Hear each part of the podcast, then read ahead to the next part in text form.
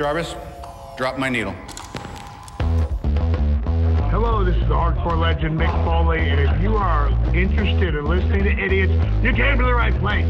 Have a nice day. Woo! That's an attention getter. He's a very strange young man. He's an idiot.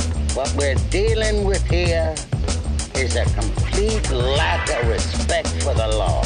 Oh my God, he's an idiot. You know, of course, that you're out of your jurisdiction. Personally, I think you're an idiot. But that's the evidence in the car. But I was going into Toshi Station to pick up some power converters. Always like to keep my audience riveted. Greetings, ladies and gentlemen, friends and fiends, and welcome to Free Range Idiocy, the podcast about everything, but mostly just the stuff we like.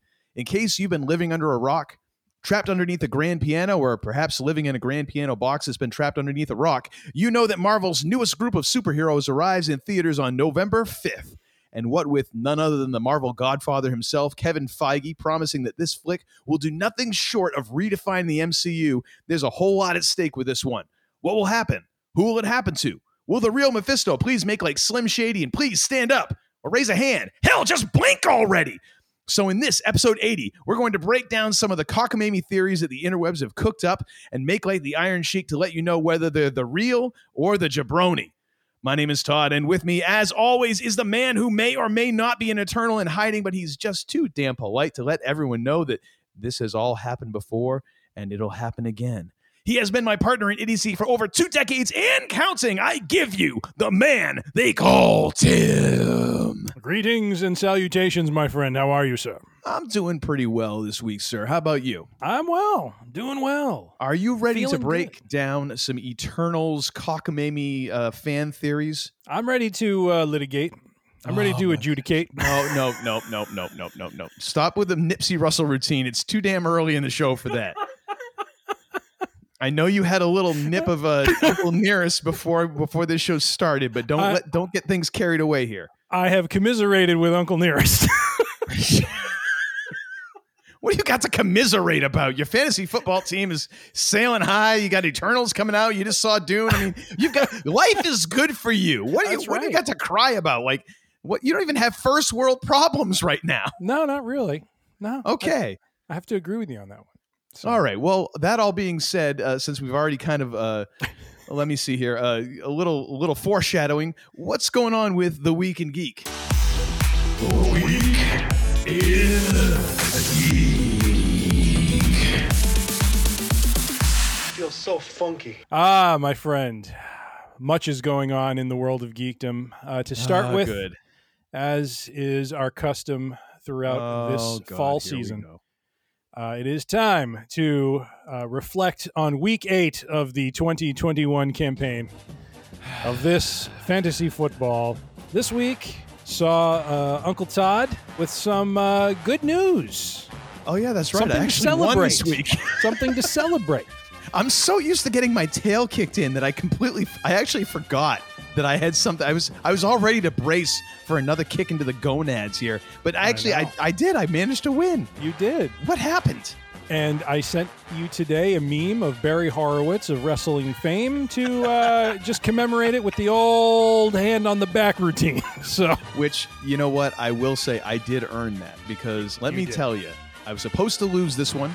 Mm-hmm. And the funny thing is, I had two players. First of all, me and Julio Jones, he's he's right up there with uh, who's the other guy? Uh, Dalvin Cook. Mm. At least Dalvin came came through for me this week. Well, kind of. He still was like fifteen points off his average. But anyways, I got, Julio Jones has been jerking me around for weeks now. And then I had another guy out, plus uh, uh, what was it? Uh, Devonta, uh, what's his face? Adams? Yes, him.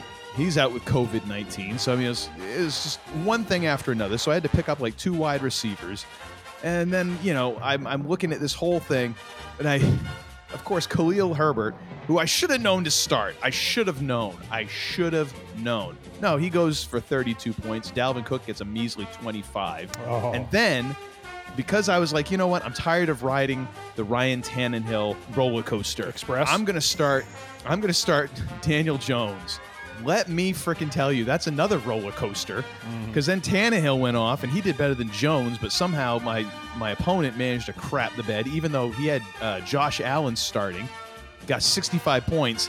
He had like he had like four guys that went off, and everybody else sucked. That's the only way I managed to take this home. So I'm nice. I'm happy. And now uh, next week I, t- I get to go against the Cellar Dwellers, who you just played. So of course you won. That's right. We will lead with your victory and circle around to my somewhat hollow victory over. eighteen. So I have a chance of I have a chance of putting a win streak of two together. There we go. And you're going to creep a little bit closer to five hundred, my friend. You're three and five. Next week, you'll be four and five. Now, the one thing I want to point out to you, because uh, now, of course, you you you beat the Cellar Dwellers one ninety to thirty-three. How they got thirty-three, I have no idea. Do you but know anyway. where they got most of their thirty-three points from? I'm looking at it right now. Oh, Nick kicker. Folk, the kicker. Yeah. Nick Folk. Of course. Yeah. Yeah. Why not? What's going on? Why not? Oh. Um, So if you if any of you are out there who are actually still listening, but if you're in Yahoo Fantasy Footballs, uh, in the stand in the standings, they have current standings as a default. But if you go to current projections, mm. have you tried this? Oh no, so I have not. I am actually up. projected to come out eight and six. You're projected to go seven and seven. Where, where Yahoo has pre- you losing the rest of the year and coming oh, out five hundred. Let me see. Ah, interesting. Is that some crazy stuff or what? It is. It really is. Well, I think it has to do with the Derrick Henry news. Oh, that's right. Which really isn't news for me because I have plenty of running back backups. I'm good to go. Oh, shut up. You know, I, I And the have, rich get richer. Just. I have plans. I have uh, redundancy checks. I have... You know, I run a well-oiled machine. I'm not seven and one for nothing, baby. So, uh, Yahoo projections. Uh, while I enjoy the service and I appreciate the ability to play fantasy football through that service, uh, I'm not going to pay attention to those projections and just continue to go on my winning ways. You know, I was enjoying this segment until just now. And now I'm mad again. Now the mood has, has gone dim. Now I know why Mo is always so mad. That's... All right, what else yes. we got going on? With enough, enough of our fake football teams. Oh, my God. Well, congrats to you, sir, and uh, it'll be interesting with me. Uh, Derrick Henry is, for all intents and purposes, out for the remainder of fantasy. He's six to ten weeks with a foot surgery, apparently. So uh, it'll be interesting to see how the remainder of the season shakes out. But yes, we shall see. Yes, uh, and, next and item. As far as Derrick Henry goes, I wish the real Derrick Henry quite well. However, for the, the fantasy football Derrick Henry, ha! I say. And on that note, uh, Dune two is going to be a thing, believe it or not. So for those who have seen Dune, the movie, which uh, came out a couple of weeks back, this article is based around, uh, I think it's October twenty-sixth or when these numbers came out. So we're, mm-hmm. we're about a week behind. But Warner Brothers has announced that there will be a Dune Part two. Uh, the sequel will end up getting uh, released apparently October twentieth of twenty twenty-three. So in two years. Mm-hmm. But the uh, Dune Part one uh, notched an estimated forty point one at the North American box office, forty point one million dollars, exceeding expectations of thirty million dollars. It was the biggest opening for Warner Brothers this year, which I have to kind of laugh because they kind of put all their eggs in the D C basket and paid the price for that. So now they uh, apparently have come out ahead a little bit by having Dune be as successful as it is. How many Warner Brothers movies have been released, though? Because they, ever since they basically said, hey, everything is on H B O Max, mm-hmm, mm-hmm.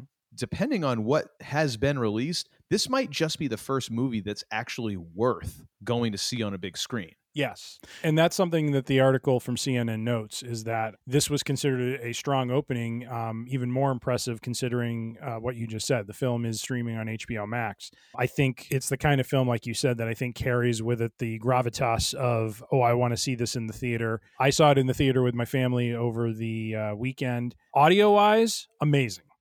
Absolutely mm-hmm. amazing. Picture-wise, it's going to be hit or miss depending on your theater. Uh, at mine, uh, unfortunately, the darker scenes were really difficult to kind of see clearly. There was a bit of a house lighting issue. I think they, they, they left the house lights on a bit brighter than they might have should have. But I started watching on H B O Max on Sunday, and those scenes were much clearer. So it's kind of a mixed bag, but I, I would definitely recommend going to the theater regardless because it, it was between the music and the sound effects and just, uh, you know, it, it was just a great experience to see it on the big screen with a quality sound system. So, uh, So Dune Part one uh, shaping up to be a strong outing, and thankfully because of that, we will get Part two in uh, two years' time. Yeah, it looks to me like the first, because, I mean, they've had some big movies. Warner Brothers has had some big movies. They had, mm-hmm.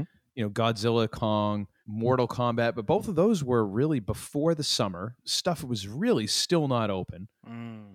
And then you get into In the Heights was, you know, June eighteenth was when it was released. I mean, so mm-hmm. now you really start getting it. Space Jam. Yep. I, I mean, oof. Then you get into like the Suicide Squad was really is really kind of that, to me, that first movie where it's a kind of a blockbuster popcorn movie. People are going to go see it. Even in August sixth, though, we were still kind of at a point where there was theaters were just kind of really getting to roll. Mm-hmm. And now it feels like we're we're more at a point where it, people are kind of getting more back into that rhythm. So, yeah, this, this is really kind of the first opportunity that yeah. people, I think people are really going to want to go see a movie of this this size. Yeah. Yeah, agreed. Hmm, interesting. Agreed. And finally, the big kahuna. Oh, boy. Uh, we were pleasantly surprised yesterday yes, uh, with a trailer dropping that uh, I don't know if it was announced or not. I, I was not aware of this. My my younger son texted me this and said, check this out. And it turned out to be a trailer for the Book of Boba Fett. Oh, the so Book good. of Boba Fett. Oh, so good. It, you know what this was like? This is like when you put on your winter coat and then you find like a twenty dollar bill in the pocket that you forgot about. Because, I mean, I knew that Book of Boba Fett was coming. Mm-hmm. You know, I mean, it's it's hard not to kind of keep track of these things doing this show and talking about as much geek stuff as we do. But I mm-hmm. kind of forgot about the idea of like, oh, and there's going to be a trailer at yes. some point before. I mean, even though everybody in the world is waiting for this, they're going to try and whet your appetite somehow. I, I completely forgot like, oh, there's going to be a trailer for this coming. And you sent this to me and I'm like, mm-hmm. looky what I found in the pocket. Indeed. I'm going to sizzle. I'm going to sizzle.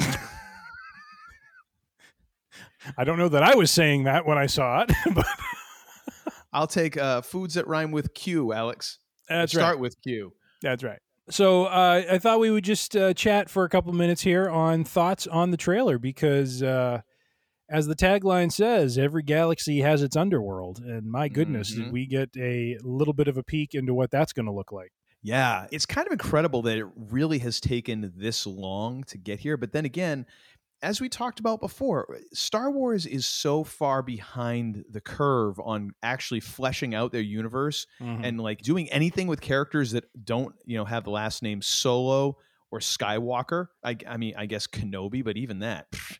Yeah. It's taken so long. So even though that has been there from the very beginning, I mean, the idea, I think Jabba was, is mentioned in the very first Star Wars movie mm-hmm. in, in New mm-hmm. Hope. And you know that Han's a smuggler. So, you know, okay, there's gangsters, there's smugglers, there's this sort of stuff. And then we get bounty hunters in the, in Empire.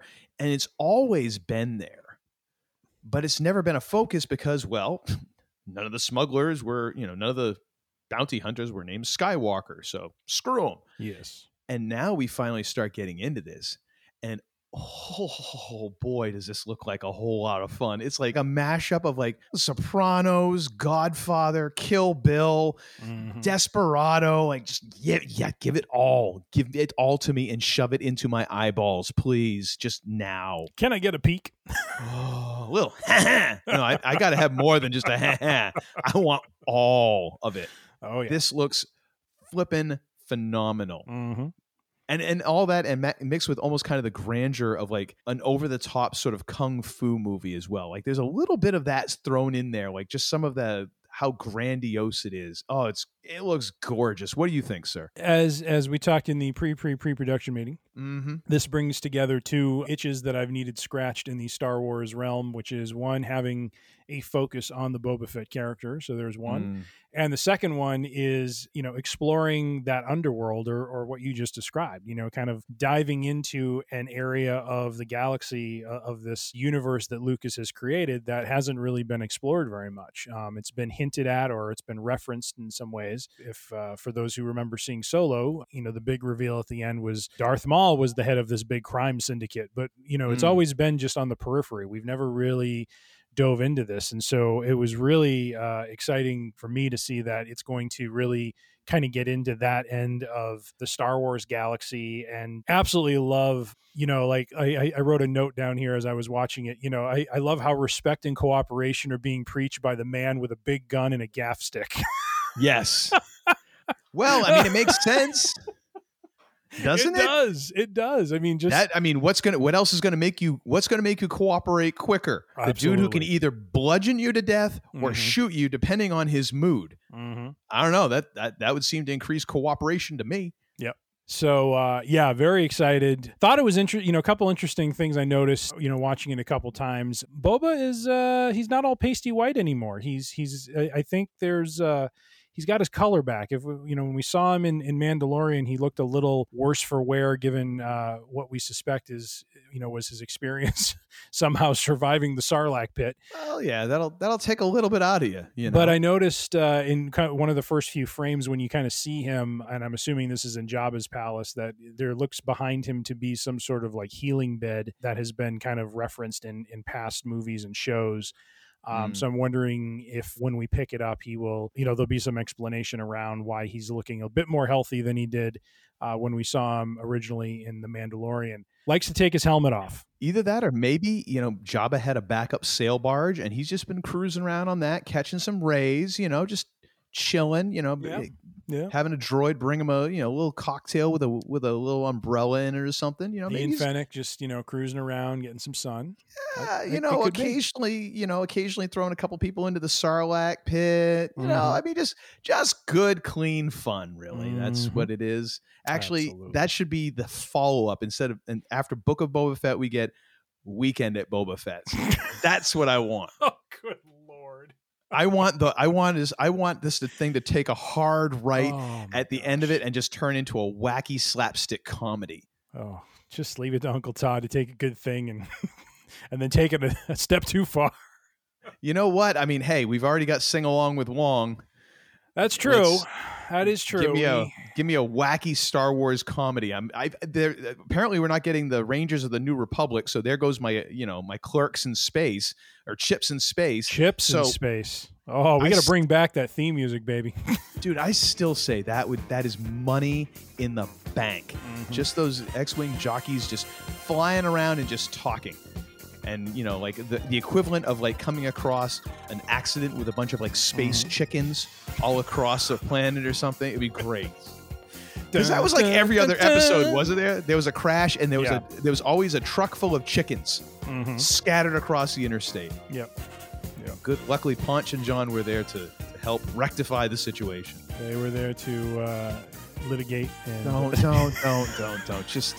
The charm is wearing off real quick. Just saying. Save it. For Save you, it. The listeners may enjoy it. You know, so I think uh, I think Tim has said it best. Uh, basically, Book of Boba Fett is mm. that ointment for that itch that you've had, sort of like the salve that he had to get to recover from that rash he got on spring break that one year. Oh, good Lord. That didn't go away, made him walk real bow-legged for a while. But he was he's fine now. Oh, gosh. As long as he stays on those meds, everything is fine. Oh, my goodness. Yes. So, Book of Boba Fett. I am not going to address that at all. Better, better than a scratching stick. Oh, good God. I don't know oh, why goodness. they never come to you for a review or to me. I mean, well, actually, no, I know why they don't come to me for reviews, I, but for you, I don't, I don't really understand why. I know. I know. Yeah. So uh, if it already, uh, I mean, you and I were already a big buy for this, but uh, yeah, just this looks head and shoulders above. Uh, I think anything we looked at in our last episode. Um, I don't still, know. Hit, still kind of cleaning Hit Monkey off is from kind of one. Up there. Uh, Peacemaker definitely is. It, oh. it, this it leaves oh. Peacemaker in the dust oh. for sure. Indeed. All right. And that, my friends, is the Weekend Geek. Well, thank you very kindly for your interweb sleuthing mm-hmm. and coming up with a bunch of stuff for us to talk about. But however, we do have some serious business to take care of here because we've oh. got some theories to go through for the Eternals. Now, mm-hmm. if all goes well, hang on a minute. Let me knock on a little wood. We'll be posting this on Friday when uh, when this hits theaters. So you'll be able to listen to this on the way to your theater, and then you'll be able to let us know exactly how right and wrong we are, and then we'll have to come back and let everybody know. Mm. Of course, I still have yet to receive my winnings from the previous Real or Jabroni episode. However, I am not going to hold that. I'm Thursday. Yeah, mm-hmm. Thursday. How many times have I heard that at different times? I have the receipts. I will trust you on it. I've been. Uh, oh wait a minute. Paperwork. You said Friday, so it's on Thursday. Yeah. Oh, nice. Sweet. And, and the uh, the selected prize of choice by Uncle Todd was yes. a bourbon, uh, Chicago-based bourbon, Koval. Mm. Uh, a little bit of rye bourbon there, my friend. Yeah, I was hoping for some Cavassier, but uh, I decided to go with Koval instead. Classy. Yeah. Yeah. That you are. That you are. Well, I mean, that just goes without saying. So this is interesting. This is our third Real and Jabroni. You are two and oh. I am oh and two. Yeah. So I am looking to redeem myself in some way, shape, or form. You know what? Now I think about it, like, I don't care if I get my butt kicked in fantasy football as long as I can keep winning these, because it makes it really easy to keep the liquor cabinet stocked this way. Yeah, I know. Do you still have the last winnings that I got for you? Oh, like, hell no. That's, that's oh, long okay. gone. Oh, that's right. That was the double oaked. And I think oh, you. Uh, that, that was delightful. Indeed. Oh, that was gone. That was actually gone way too quick, honestly. I could have. I needed a bigger bottle for that one. That was, oh, oh my funny. goodness. Well, as is our custom, uh, we will walk through. How, how many of these do we have? We have about twenty-eight, Eight, I believe. twenty-eight. Yeah. yeah, we roughly run between twenty-five and thirty, uh, just to give us a good spread here to see if one of us can get it really, really wrong or one of us can get it really, really right. Uh, usually it's really, really wrong. It's kind of in the middle. I mean, I think the last two uh, we did, we were only a couple points apart in terms of the, like, we were kind of like, you know, fifty-fifty almost. So. Yeah, that's right. The last one, it came down to like a judgment call, and I had no idea, but I I ended up being having the one that who had to litigate. Who had to uh, and, still and under protest adjudicate and elucidate and emaciate. All you really did was bloviate, masticate something, Kate. I don't know, blanchette, uh, something. I did not appreciate. Oh, look at you! You are you are like you're like this generation's Nipsey Russell with all your rhyming. Thank you. It's gonna be a huge, huge. Uh, Nipsey Russell's gonna be trending on Twitter.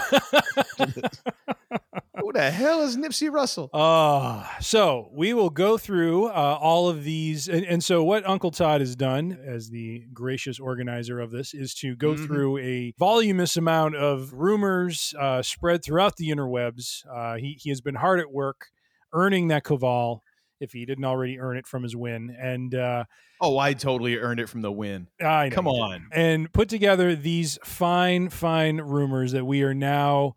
going to adjudicate, no, I'm not going to adjudicate. That's next. That's the episode two or three from now.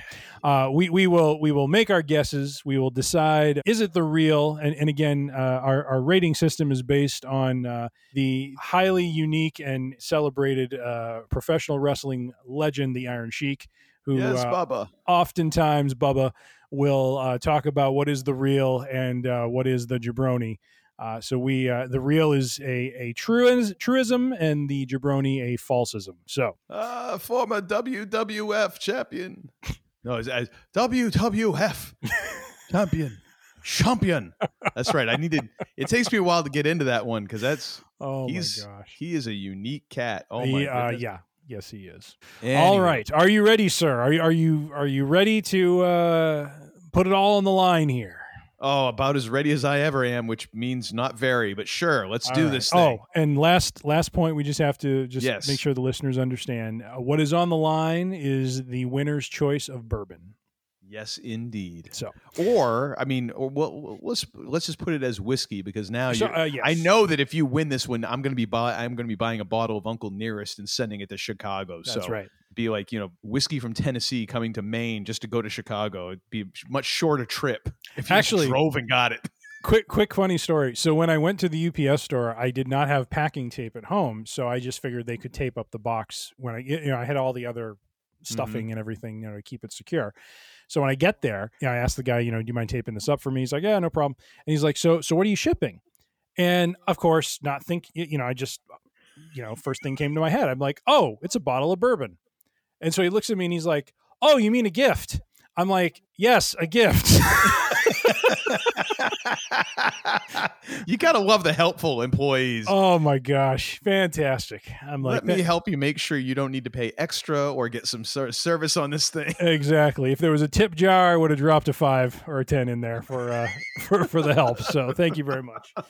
Uh, anyways, all right, let's get going with this. The Eternals, the real and the jabroni. Are you ready, sir? Are you strapped in, fired up, Ding. and ready to go?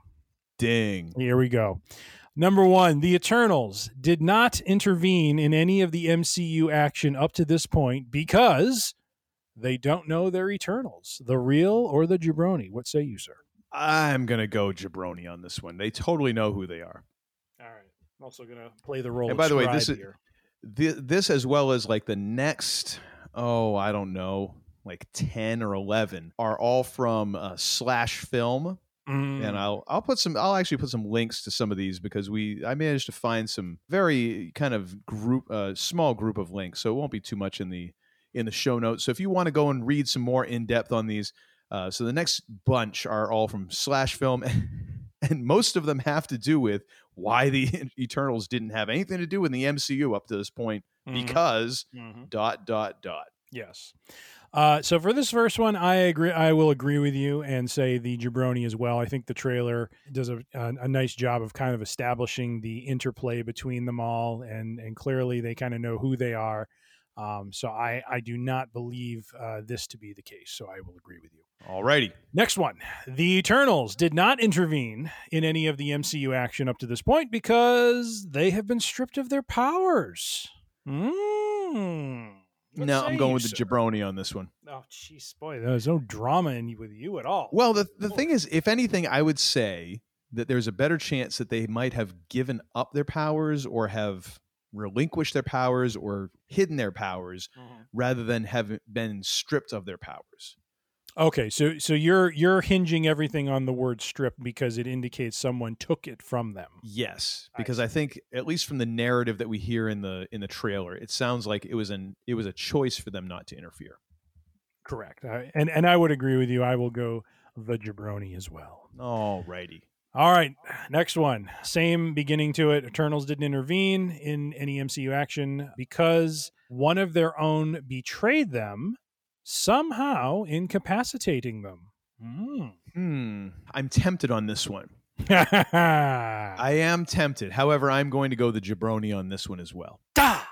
I don't know. Gosh. I know you don't, and that's why. I, I, I'm feeling good about some of these, one which of just means own... I'm going to crash and burn so brilliantly. It's going to be amazing to watch. One of their own betrayed them. I'm going to be sitting in the theater watching Somehow this, cussing at the screen. No! I mean, isn't that not what we did during... Actually, I'm sorry. This is the one, two... This is the fourth one we've done. Because did didn't we do one for WandaVision? On first one? Huh? I think we did, but we, I don't think we had any stakes on it. No, I think you're right. I think we just did a test run, if you will, with WandaVision. And, and then I Captain... think I still won that one. No, I don't think you did. I don't think you did. You've buried the results out in the backyard. I have. Fine. I have. Whatever. Whatever All right. makes you feel better. I got the two bottles so far. That's the important one. Yeah, well. Yeah. Anyways. Uh, let's what see. say one, you? One of their Were own they betrayed, betrayed and incapac- incapacitating them? What do you say? I got to say the jabroni, they, like, it just doesn't feel like anyone's betrayed anyone. They seem like they're a cohesive group. You know, I'm going to have you start going first if you're just going to keep keep copying me to keep this. No, cl- I'm not this copying is your strategy. You. You're you're just copying me to keep this close. I'm reasoning this out, and you're reasoning. Oh my God, you're reasonating. That's what you're doing. Uh, I'm I'm a reasoning, and I'm contemplating. I'm doing, and the then I'm answering, and then I'm computating, and then I'm commiserating, and then I'm computating, and then All I'm right. being annoying. Oh, good Lord. All right, next one. Same base. The Eternals did not intervene because the movie takes place somewhere else in the multiverse other than Earth six one six. What say Which, you, sir? Earth six one six, for those of you who don't know, is is basically the main Earth in the M C U. So it would have been everything that's hap- everything that's happened has happened Earth six one six. Um, this one is actually it's somewhat tempting at first until I realized that it's just getting a little too cute. It's one of those theories that you're like, oh, that'd be awesome, mm-hmm. but it ain't gonna happen because it's we've we've talked about this before.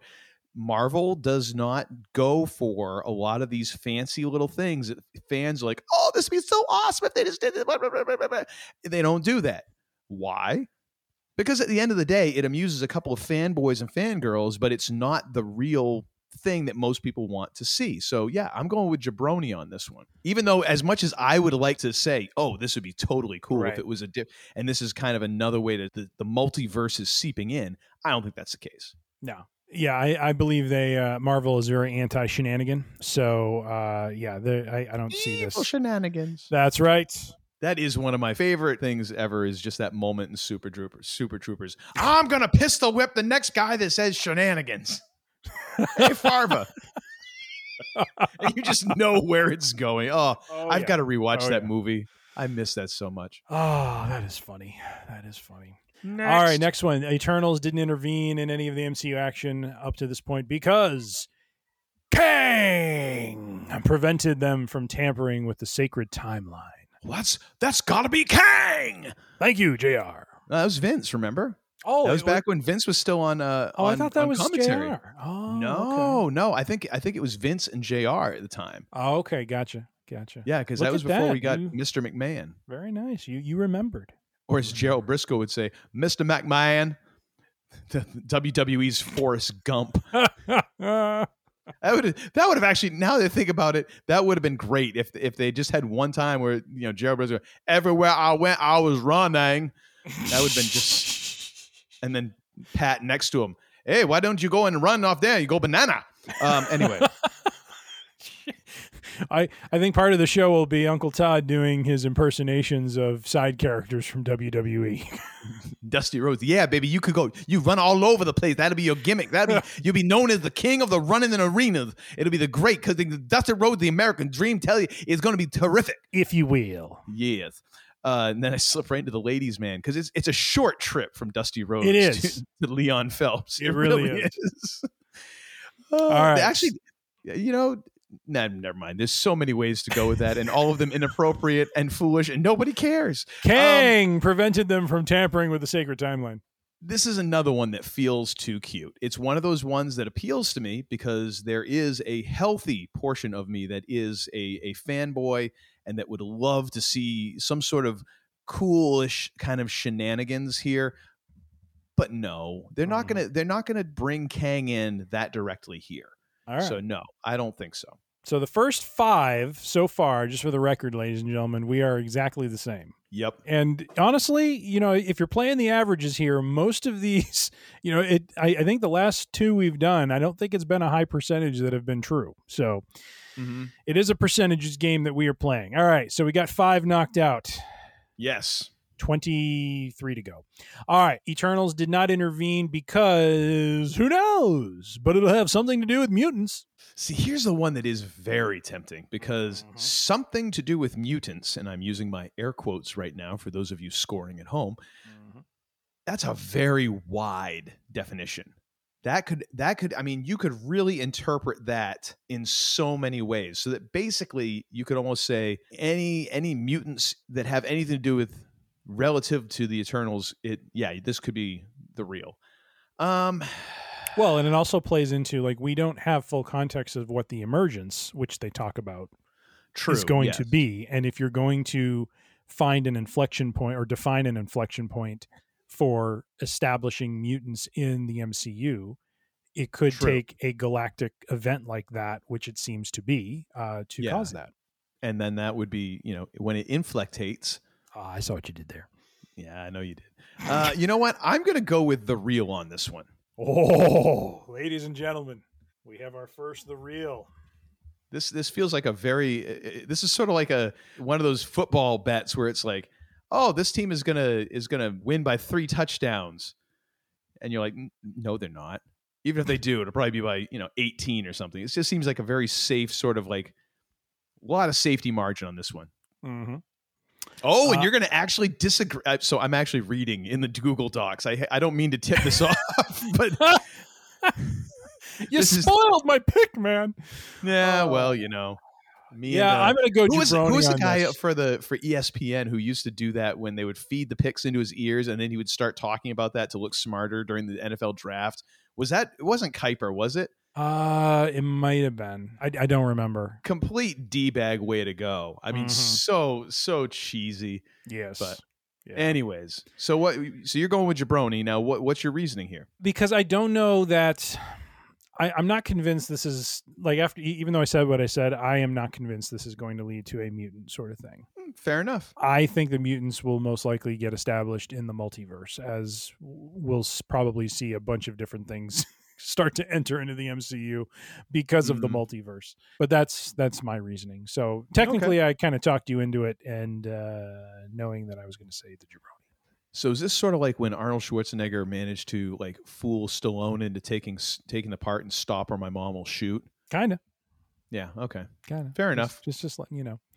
All right. Uh, I've always wanted to play the, the Stallone to your Schwarzenegger. That's that's always been a dream of mine. So if I can make this happen for you. So be it. It's not the Duma. All right. Uh, the Eternals didn't Get intervene. To the chopper. Get down. Get down. Get down. The- I always, so I love this story. So we used to, we used to have this really dumb dog. We used to have this really dumb dog. Purebred, stupid hound. He was just not a bright dog. He was lovable as all get out. Loved him dearly. But my God, there was just nothing in this dog's head except how do I get food? But he also, he just wouldn't listen. My wife heard at some point, like, if you lower your voice, then a dog will listen to you. Uh, and of course, I would always give her a hard time. Like, you're like the dog whisperer. He listens to you so well, because she would be yelling at the dog and the dog would just be like, not even paying attention to her. Like, she was not even in the room. He was thinking about other things. All right. And so she would yell, get down. But she'd be trying to lower her voice. And this vague Austrian accent, it, I swear to God, it started sounding like, I was I was next to Arnold Schwarzenegger, and she'd she'd oh be like gosh. trying to lower it down, and I'd be echoing her. I'd be like, "Get down, get down, Oscar, get down, get to the chopper," you know. And she's like, "Stop it! I'm trying to be serious." I'm like, "He's not listening to either one of us. Oh it's not gosh. really affecting the situation. He ain't getting off the bed. Just you know, live with it. This is where this is our lives now. You That's know, we're gonna hysterical. We, we have a we have a queen size bed and an eighty pound hound that doesn't listen to either one of us sleeping in the middle of it." And he's farting up a storm. Oh, this is our life. This is our life. Anyways, welcome oh, back from that tangent. Good Lord. All right. Moving. Well, thank you for sharing. That was funny, though. Oh, uh, you would have thought I was the one having bourbon before this show. Anyways. Oh gosh. The Eternals didn't intervene because they have been interfering, albeit very subtly. Be very, very quiet. I'm interfering in the timeline. I am going to say Jabroni on this one. Mm. It's tempting because it feels like another one of those, like, you could really interpret this in a lot of different ways. But from a dramatic standpoint, it doesn't feel like this movie would be that big of a deal if they have been interfering. Mm-hmm. You know what I mean? Like, yeah. It feels like much more of a bigger deal, a bigger build if they break that vow, if you will. Right. You know, in the movie. This one is more tempting, though, f- for me to say the real two than the than the mutant one. Do it. I'm I'm I'm on the fence though, because what, what's kind of do and, it. and what, what drives me nuts about these rumors, like especially this one, is that there's several in here that are like someone is the bad apple. You know what I mean? Like there's someone who is going. You know, one of them has betrayed the group, but they don't realize it until a certain point or something like mm-hmm. that.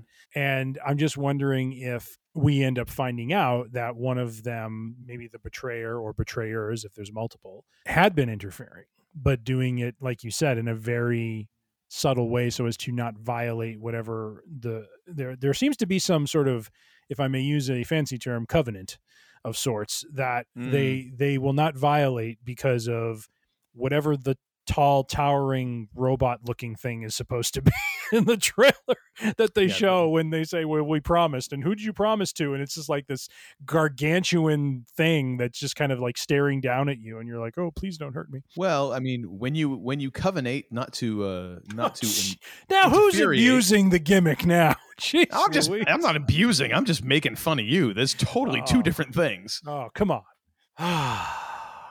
Do it. Meditate. Gosh, I'm going to go the Jabroni. Roll it again.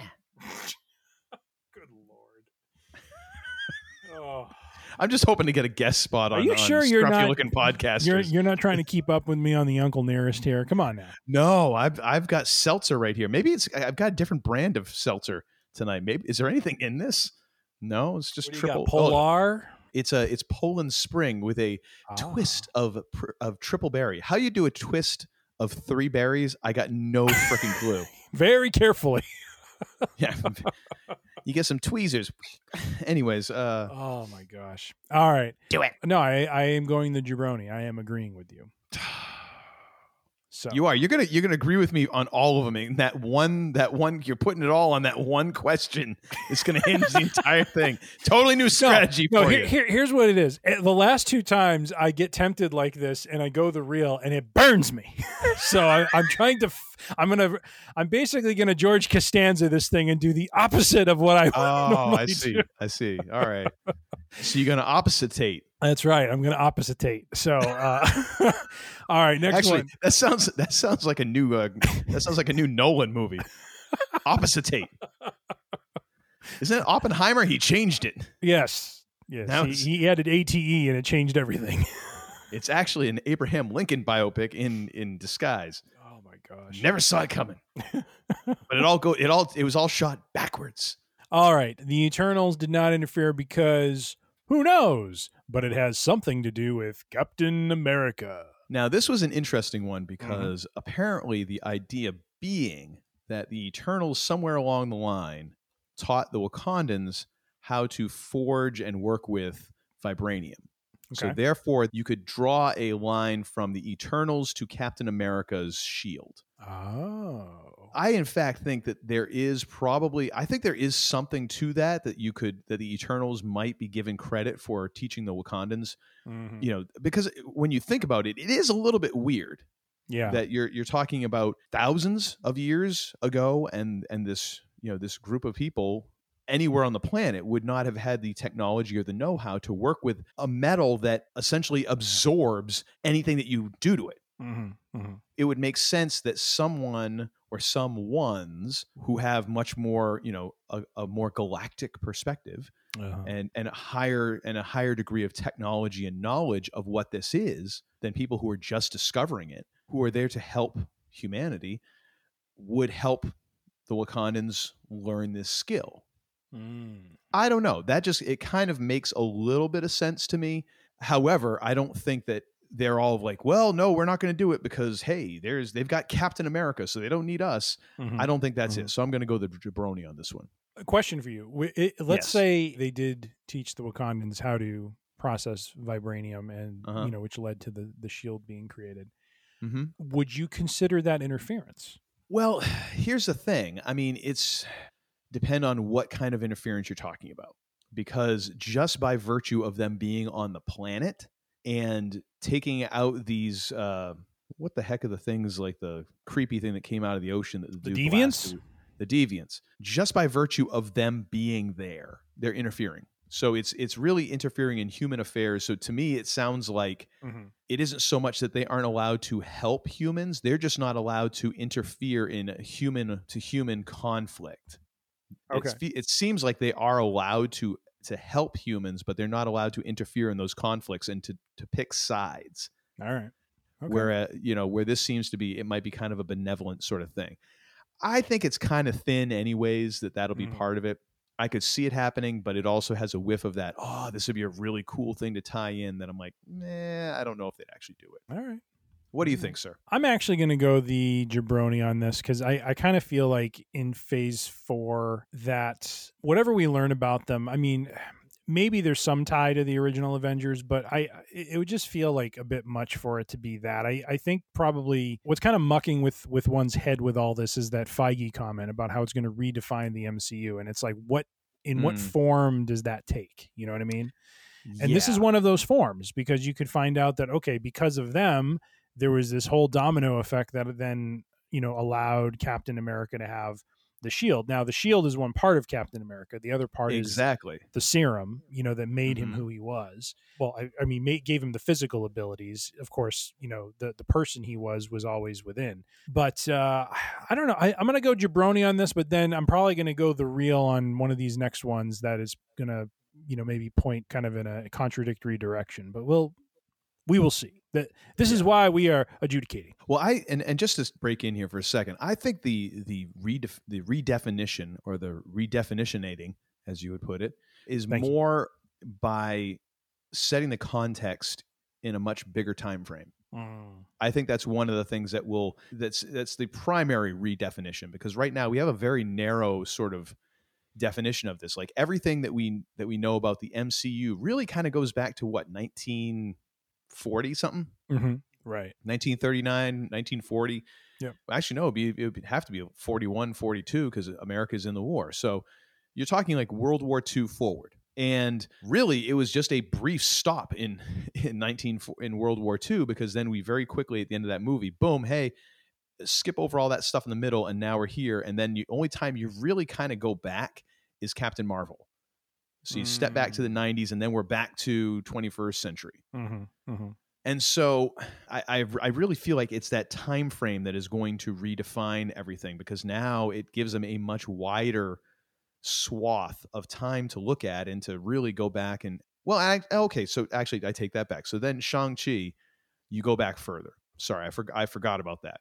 So you oh, have a, right, you have a, right. You have that reach there. But again, sort of like Captain America, it's a very thin slice. Like it's it's really it's backstory, and then you are brought to to now. So you've gotten these quick glimpses back there. Now, really, I mean, it, if you're going to tell the story of the Eternals, you're going to you're going to see a lot of glimpses. It's going to start filling in some blanks, and if nothing else, it just kind of it like widens your gaze quite a bit. Mm-hmm. That's how I look at the redefinition, in case anybody was wondering. Do you think it may also play out in, in a similar way to kind of like B S G, where, well, I, I guess it wouldn't be similar to B S G in really anyway, but like I always, you know, when we've talked about B S G. Are you trying well, to say the Cylons in the M C U? No, no, no. But but the whole idea that the story that you were watching, you know, was really a predating of the Earth that we knew, you know, or, or that we live mm. in. You know what I'm saying? Like okay. that whole idea that, and, and it's really saying maybe in a different way what you just said. It's it's widening the lens, because you end up, maybe the thing Feige's, you know, really referring to is there are some things that were kind of done long before the events that we saw in phase one, two, and three that mm. basically set the stage for those things, but did not necessarily, you know, they they weren't directly interfering. You know what I mean? Like like there there's mm-hmm. just some subtleties that kind of teed up what we ended up, you know, seeing play out from the nineteen forties forward, and mm. they're going to kind of fill in the blank, so to speak. So it's kind of like the anti-B S G. It's like we we we see the end, but now we're going to kind of get a view into the beginning that kind of led into it, if that makes sense. True. No, I, I would agree. All right. Let's see. The Eternals did not interfere because the Celestials are actually the villains and the Eternals have been their pawns. What say see, you, sir? This is the one that is is very tempting for me. However, the way that I'm reading this, and I might have to go back to the tape on this when we when we do adjudicate our, our findings afterwards. Mm-hmm. But this, so the way I read this is that the Celestials are actually the villains, meaning it's not that they become the villains or that the Eternals realize like, oh, even though their their goals were benevolent, they are really doing a harm. So therefore, mm-hmm. they're kind of the villain by default. This to me means that they they're actually they were they were villains beforehand. They always have been villains, and that their plans have been nefarious from the very beginning. That's how I'm reading it. Okay. All right. So I am I'm tempted to say that. Look at you trying to lead the the witness here. I see you typing it in. Go ahead. Was I wrong? No, I'm going with Jabroni. You're right. Yeah. So it, it is. It. I, I think it is. Yeah.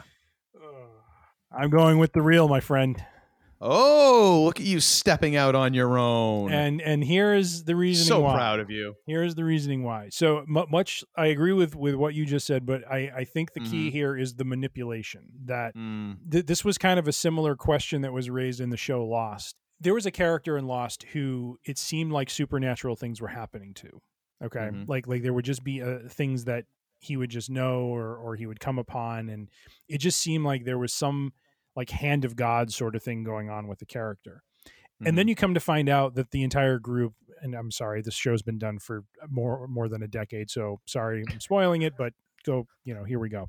Um, go pound sand. Exactly. So basically you end up finding out that all of those things played out the way they did because the group at some point in the later seasons time travels, and they end up setting some some things up, or some things happen that kind of led to characters doing the things that they did around this one character.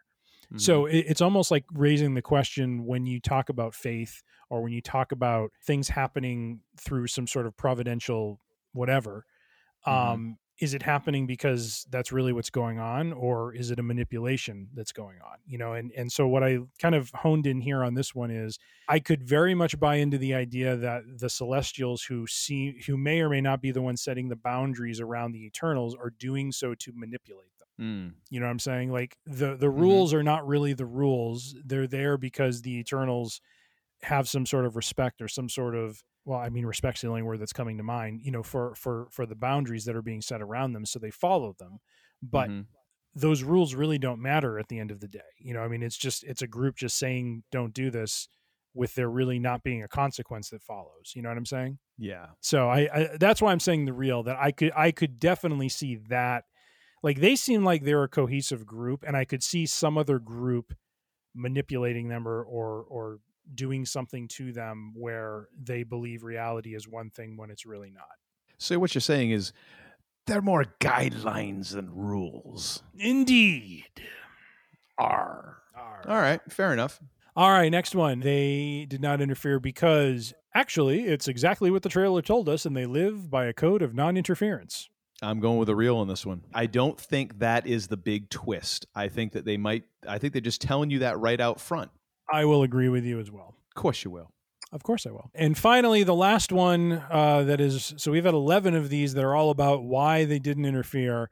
Uh, eh, they just didn't feel like it. I really feel this one needs to be read as like, you know, Tommy Chong. This didn't feel like it, man. They didn't feel like it, man. Dave's not here, man. Yeah, jabroni. I mean, I... It's not that they didn't feel like it. I think that you kind of get the vibe from them that they kind of actually wouldn't have minded interfering. Well, there, there's one character. I, I don't know his name yet, having not seen the movie. Um, he He's the one where at the end he makes the funny comment about how his table was, you know, fall catalog IKEA, that yeah. character. there, there's a scene further back when they talk about, when Kit Harington's character is talking about, you know, why did you guys not interfere with Thanos? And they said they've had to, you know, step back from world events and that sort of thing. And they show like the atomic bomb going off, and then they have mm. this cut to that character kind of, you know, burying his head in one of the other Eternals, you know, shoulders, kind of crying, like almost like they have to step back and not stop certain events, but they're losing people that they, co- they come to know, mm. you know what I mean, through it. And so mm-hmm. they are having to pay a price by their non-interference. So that's why I feel like this, this one just doesn't fly, because it seems like there's going to be, they are going to carry a heavy burden around with them that they are unable to do those things. And they've lost greatly along the way, you know, mm. in, in moments where maybe they allowed themselves to be vulnerable and, and, you know, either fall in love or, or develop, you know, some sort of relationship with, with the humans um, that they interact with. It is that, it is that trope of that is extends whenever you have one long living or, or eternal or uh, immortal character and mm. dealing with those who are not. Yes. How yes. attachments work and how all of that does not work. So yeah, yeah. of course it's going to play in here. I mean, it has to, I mean, otherwise these are just automaton feelingless beings, which mm. doesn't appear to be the case. All righty. Uh, where were we? Uh, we're on number twelve. Hit me with it. All right. We've uh, broken free, if you will, of the uh, why did they not interfere trope. And now we're moving on to some more uh, independent and individualized real and jabroni rumors. Yes. Uh, this next one here, the Eternals. Uh, we kind of talked about this already, but the Eternals mm-hmm. taught Wakanda how to mine and process vibranium. The real or the jabroni? I'm going to take a, a chance on this one and say the real. I think it's it's bordering on being that too cute fanboy. Oh, wouldn't it be awesome if? But I think it's also, it is kind of a nice way to tie up something that is a bit of a loose end.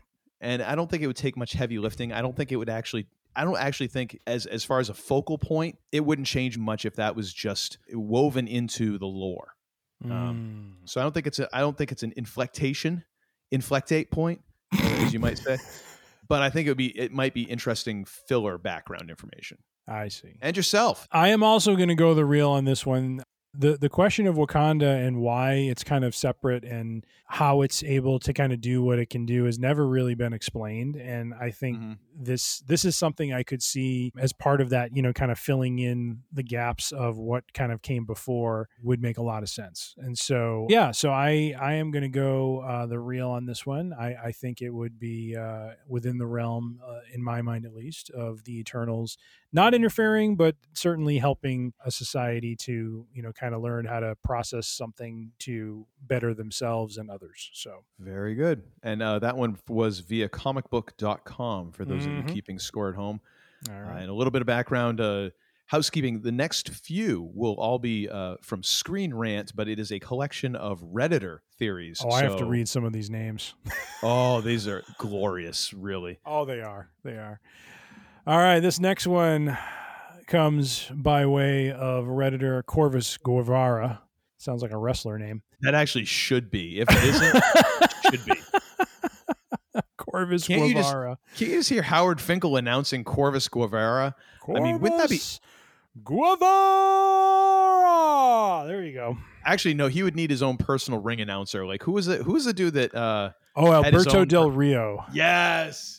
Yes. What a great gimmick to have your own personal ring announcer. Well, I mean, that's and then so awesome. And then when he faces C M Punk, C M Punk comes out with uh, Howard Finkel. Yeah. And unfortunately, Howard had been not doing a whole lot except eating and since the yeah. time he hadn't been working regularly. All right. It was, it was tough finding a tux that fit that fit the Fink at that point. Yeah, poor but guy. He was st- it still sounded so great. Oh, oh he, he was did. Great. Well, you could tell he was loving that moment too. I'll I'll link to the I'll link the video because it is heartwarming. Like if you grew up in the in the eighties into the nineties and you watched W W F, W W E, oh, yeah. yeah, Howard Finkel was the ring announcer and he had a very distinct tone and and just kind of cadence and all of that. And as soon as he As he opened his mouth in that video, it just it, like it was weird. Like I got, I got all the feels. I was mm-hmm. like, "Wow, I didn't realize it." But you, it, it was just, it was nice. It was just, it was wholesome and it was nice and it was fun. And he was the one who really, he he kind of had that. You know, now whenever a, a new champion is crowned, there's hashtag and new because mm-hmm. he he had that special call. You know, and new, oh, yeah. like, just to make it and and, yeah. and to make it extra special and kind of add that emphasis on it. And sort of like how they talk about uh, on the Stone Cold sessions, like Earl Hebner had that had like that big swinging three count for like a big the a championship big count, as Austin would call yeah. it, which is it's great. Like those little things. And I, you know, yep. I know that we haven't been talking wrestling a whole lot, you know, for for those of you who are tuning in and probably just like, oh my gosh, we're going to talk about movies. Yes, we're getting there. All right. But no, those that that was just great. It was it was a great little moment. So anyways, yeah, where were we? What what the hell were we talking about? I, oh, I all I said was Corvus. Corvus Guevara, and it would be Corvus. A wrestling name, and that just caused five to seven minutes of just total tangent. So uh, this Perfect. One is the movie will show how nowhere's Celestial lost its head. The real, and mostly that's a that's a hope because I as like a fervent prayer. I just I would love to, for that revealed. I think that'd be awesome. Uh, I think I'm gonna. I, that actually it softened up all my logic, and now I'm just like, oh, I want this to happen. I'm all happy now that we talked about Howard Finkel. Like, what what's going on?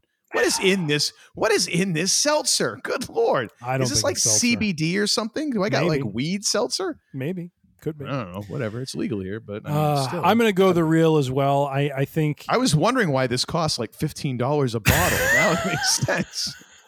It's the good stuff.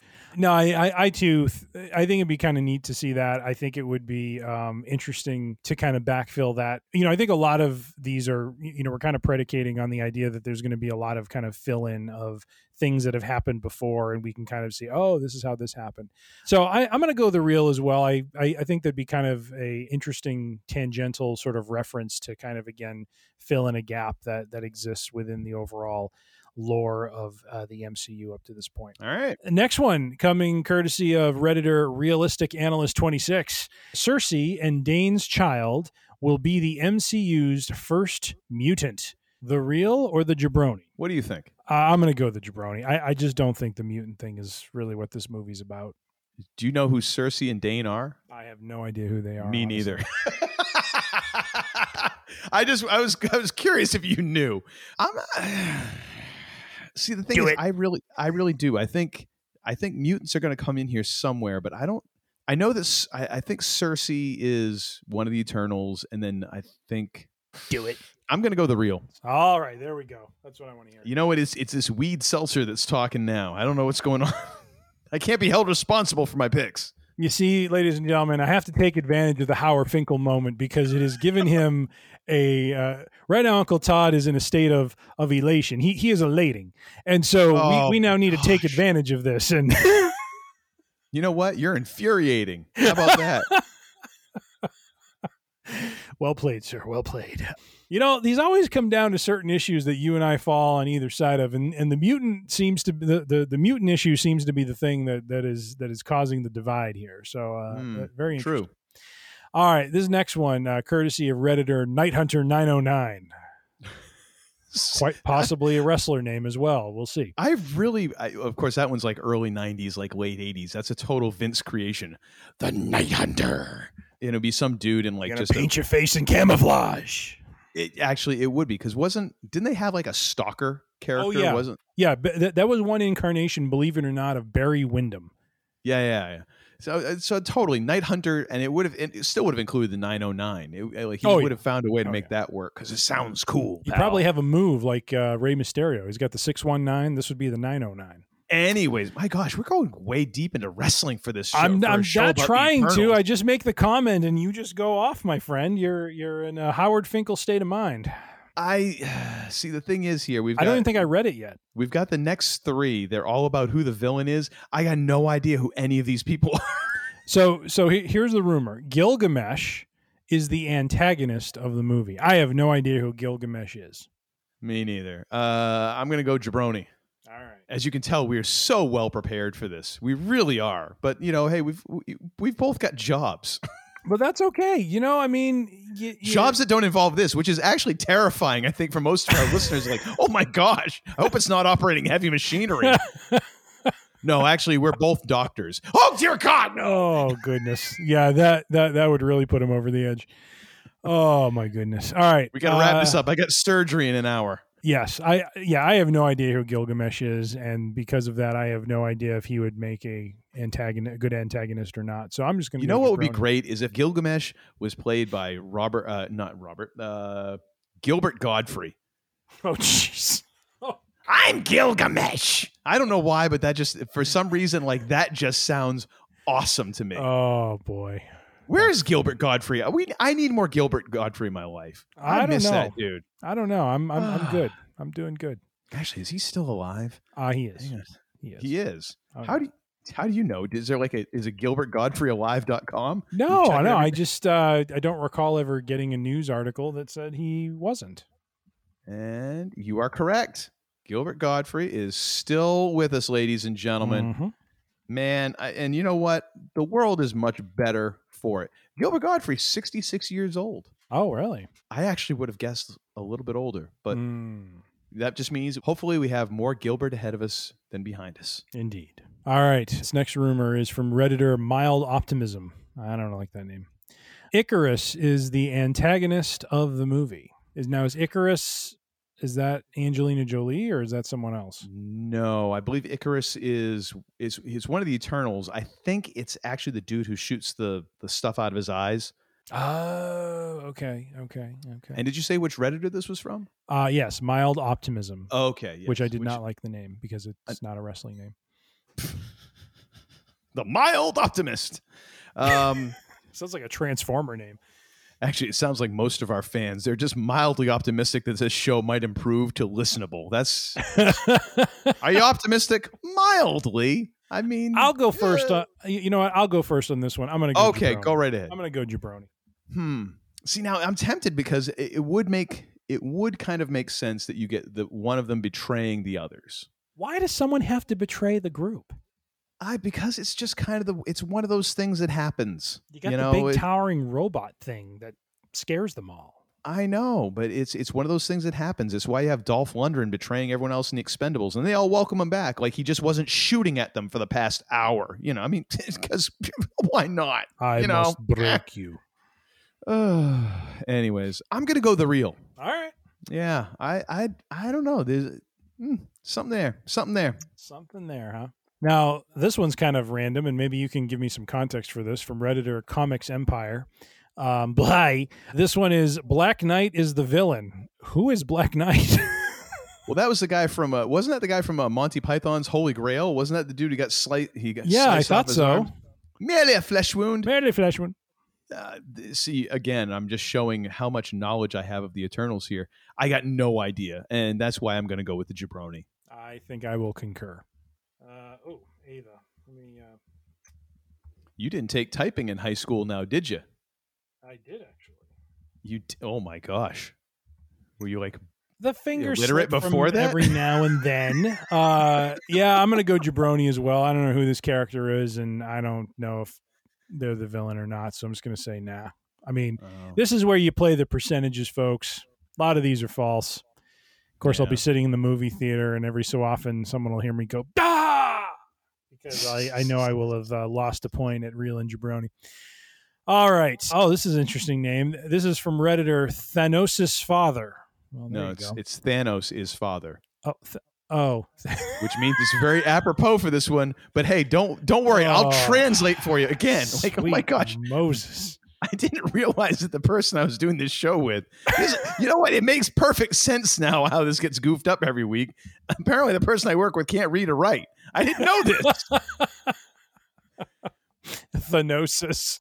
We're gonna get the miracle worker over there. She, she's gonna teach you how to how to sign, you know, like water or something. I don't. Uh, gonna put a cheeseburger in your hand. Thanos, Thanos, is Thanos is father. Father. There we go. Thanos, Thanos is father.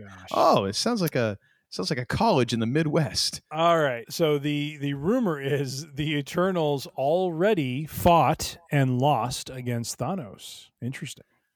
Uh, I'm gonna go. Well, I mean, this would fit in if we if we went back to one of the first ones. The reason why they didn't interfere was that they were from a different part of the multiverse. However, it wouldn't make much sense for the movie to proceed if they already lost in their multiverse. Mm-hmm. You know, it, mm-hmm. it would kind of, I don't know, takes a little edge, a little shine off of the Eternals coming here. Like, oh, you saved us? You already got your butt kicked by Thanos. Great. I'm gonna go jabroni. Okay. Now, I'm going to go jabroni, but here, here's my reasoning. Here's what's kind of interesting about this whole idea with, with why didn't you help with Thanos? When you really think about the impact that Thanos had on Earth across Infinity War and Endgame, you're talking about a very, very, very limited amount of time. Infinity mm-hmm. War, Thanos literally walks into Wakanda, and he's probably there for ten minutes, snaps his fingers, and leaves. Mm-hmm. So for folks to expect the Eternals to do anything about that, seems a bit far-fetched in my mind, especially if they're in some sort of state where their powers are not active. You know what I mean? Yeah. Which I kind of get the sense is the case because there's that one scene with, I think, Salma Hayek's character where you see this like pearl kind of go into her and then she kind of lights up. So like, I'm wondering if they're in kind of a deactive state anyways to begin with, mm. where they don't have their powers. They're they're kind of reduced into kind of this this inert form. And then when you talk about Endgame, I mean, yes, Endgame was a massive battle, but it wasn't their place to interfere in that in the same way that it wasn't their place to interfere in the A-bomb going off or anything else. You know what I mean? So I just don't see a, a now, maybe there was some other battle off world, some other galaxy or something like that. They end up, uh, you know, encountering him, but it feels like a lot of this is focused on Earth and what they're doing there. And so I, that's, that's my long winded explanation for saying no to Thanos. Right on. All right. Now that we've adjudicated that point, jeez. From Redditor Swallow Your Mind. Oh dear God. Uh, You know, it sounds like a, it sounds like the new album by Tool. Yeah, basically. Actually, no, that's that that's more that's actually more of a Limp Bizkit album. I I don't want to I don't want to sully the name of Tool with something like that. That actually that would be a perfect Limp Bizkit album. Uh, yes, I would agree with that. This one is the Eternals look up to the Avengers. Now, see, here's the problem that I have because so tallest Avenger is Thor. I mm-hmm. looked it up. Hemsworth is around six three. Now, you could make the argument the Hulk, seven eight when it's the Hulk, but as a normal dude, Mark Ruffalo, five nine. Robert Downey Junior, same, five nine. Um, Are you going I mean, for a literal looking up at them? Well, I mean, oh, I see what you mean. Gotcha, gotcha, gotcha. Well, that's equally ridiculous because, I mean, you know, oh yes, we look up to you so much. I mean, we've only lived for thousands of years and have powers and can fly without the assistance of a hammer or a suit. Mm-hmm. Yes, we're definitely looking up to the mortal and, well, I mean, and a demigod. Fine. Okay. One, but a bunch of mere mortals and a dude with a bow and arrow. Uh, mm, no. False. We're going with Zijabroni on that one. So question.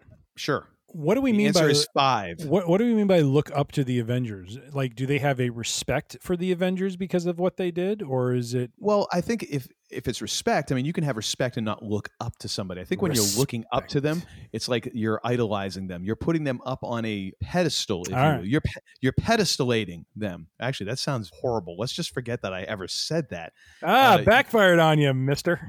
You're idolating. That's not much better, actually. Never mind. They're. But you're looking up to them. You're putting them up above yourself. I hear you. I hear you. So that's why I think it's jabroni. All right. Either that, or the the Eternals have has some serious, serious like self-loathing issues that they should really go talk to someone about. Mm-hmm. Mm-hmm. And I don't know where you're going to get that many couches in one spot. I see. Especially considering how they treated the IKEA table. I yeah. Don't, I don't know if anyone's yeah. going to let them around furniture. Honestly, that's fair.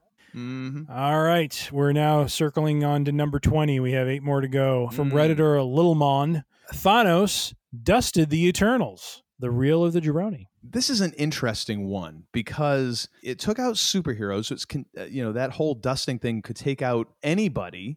Mm-hmm. So this is a legit possibility. However, what are the odds that it would be all of the Eternals? Mm. You know what I mean? And if it was only half of them, or if, even there's one or two Eternals left, wouldn't that kind of like jolt them into action? Like, oh, wow, we got to interfere because now this involves us directly. Mm-hmm. So I'm going to go the jabroni on that one. I think the odds are too great that it would be all of them. And if it wasn't all of them, it makes even less sense that the others wouldn't intervene in some way. And I would agree. Well, I'm glad. Can't tell you how happy that makes me. Well, I figure as much. Uh, the next one, the Eternals decided to not fight against Thanos. This is courtesy of Redditor, and I like this name, Professor Beer. Mmm, beer. Mm. All right, I'll go oh, first. I'm, actually, it, I'm sorry. That's because I know that's off the menu for you, so that must be that's kind of a painful one. That's all right. I've had a couple Uncle uh, Nearest. I'm I'm good to go. So, is there any of that bottle left? Uh, you, just have a, you have a straw in it at this point, don't you? Basically, basically. Uh, I, I'm going to go. It'd be awesome re- if it was like a silly straw, or if it was like five or six straws all t- all like nested together, so you're not even. It's like just it's basically taped to your microphone stand. That'd be awesome. It's it's a swirly uh, loop-de-loop kind of uh, straw. I'm going to go the reel on this one. It seems, you know, given the reasoning from prior ones and, and just, you know, from the trailer, like there there was a decision made and uh, it was to not involve. So I'm thinking, uh, yeah, we'll go with the reel on this one. I will as well. That that would imply if we're if we're saying no to all the rest, then, well, they must have made this decision. That is right. The friend of my enemy is my friend, or something like that. Anyways, um, you got to stop intoxicating. Oh boy! All right, this one is from Redditor Dateman. Uh, if I said that right, or if I read that correctly, the Eternals are Phase Four's antagonists. Interesting. That was a very Shatner-esque reading of that one. Appreciate it. Did you put on? Did you put on your special toupee for that one? I. Kind of did. I needed to brush it out. Yeah, you need to you need to get it re-permed. You remember back in the night in like the eighties when when Shatner had the had the permed oh gosh the permed uh, toupee. It yes. was it was it was post T J Hooker, right around Star Trek Four. I think Star Trek Four was the was the peak uh, peak toupee era for Shatner, in my opinion. I, I think that was that was peak toupee. Bones, territory. my. Toupee is off kilter. It might as well have had a chin strap. Help me. It was so obvious. It was just like. I just remember The Simpsons did a, a spoof on, uh, like, it was a real quick, like, reference to Star Trek. And it was like Shatner. Oh, it, it was like in the future. And Shatner was like this really old guy still doing the Captain Kirk shtick. But his, his, everything, uh, you know, all his other hair was gray. And he still had the brown toupee on his Yes. head. Oh, that, yeah. I think I remember that. Yep. That was fantastic. That was fantastic. I'm going to go jabroni on this because it does, I don't think there's a precedent for the Eternals necessarily being villains. I could be wrong, but then again, I didn't read this comic book growing up, so who knows? But I'm just going to say jabroni. I, I don't I don't see a, an immediate heel turn after the debut. All right. If you will. You got to work up to the heel turn. You got to establish goodwill, and then you got to, at some point, take your partner's head and just throw them through the barbershop window. You know what I mean? Exactly. You just can't come right out and crack them over the head with a coconut. You know, that's right. You got to build, build. That, that's build what's going to draw the money. Got to super kick them and then throw them to the mm. barbershop window. Mm-hmm. All right. And make sure, and, and then then grab and make sure you, you rip the cru- the crucifix off. How many wrestling in- ah references right. can we fit into here? Right. Yeah. I, I see we've abandoned our uh, our policy on wrestling in the in the show. Oh, oh well, gosh. It, it was nice while it lasted for a whole three episodes. Anyways. That's right. Next, next. Uh, this is via Fandom Wire. The Eternals didn't interfere. Oh, wait a minute. This is another non-interference one. Why wasn't this grouped up with the others? Because it came from somewhere else. This oh. one is via Fandom oh. Wire. Oh, okay. You're organizing them by source. I see. Uh, okay, yeah. So the next three are going to be like this. The Eternals didn't interfere until now because there's a bigger threat coming. Dot dot dot. Galactus. I'm going to go jabroni. Really? Because I th- I think that.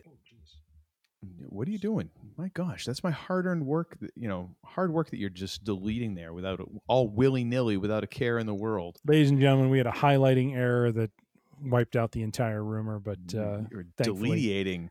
Undo. I undo aided it, and uh, we're we were back in business. In business aiding.